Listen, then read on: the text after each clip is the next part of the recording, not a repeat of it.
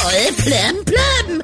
Auf Joke FM. Deine täglich frischen Comedy News. Heute im Studio. Mit Armin. Heute ist der Siebenschläfertag. Ja, Siebenschläfertag oder wie ich ihn auch nenne, Tag der verschlafenen Ratte.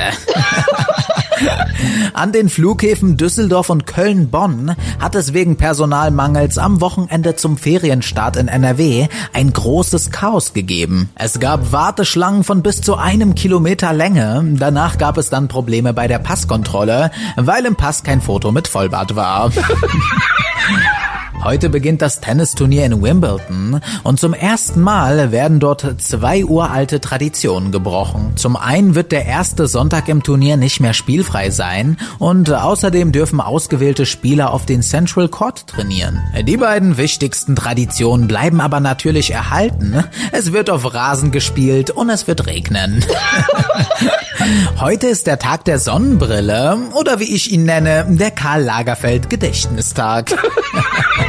In der zweiten Ausgabe von Verstehen Sie Spaß hat die Show mit Barbara Schöneberger fast die Hälfte ihrer Zuschauer verloren. Da haben wohl am Samstag viele abgeschaltet, als sie gemerkt haben, dass man dieses Mal ohne eine Tonpanne Schönebergers Stimme hören kann. Für 40 Prozent der Frauen und fast die Hälfte der Männer ist der Höhepunkt beim Verkehr wichtig. Ja, klar, oder? Wozu ewig im Verkehr stehen, wenn man am Ende doch nicht ankommt?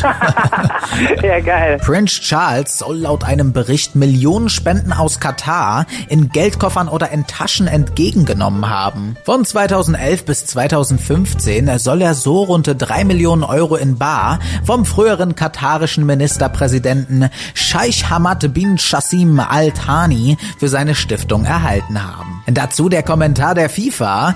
Ja, und? Matthias Schweighöfer hat beim Deutschen Filmpreis gesagt, dass er keinen Alkohol mehr trinkt. Dabei ist es doch ein ungeschriebenes Gesetz, dass Veranstaltungen wie der Deutsche Filmpreis gar nicht nüchtern zu ertragen sind. uh. Voll Flem Flem auf Joke FM. Die nächsten Comedy News wieder um halb oder als Podcast in der kostenlosen Joke FM Radio App.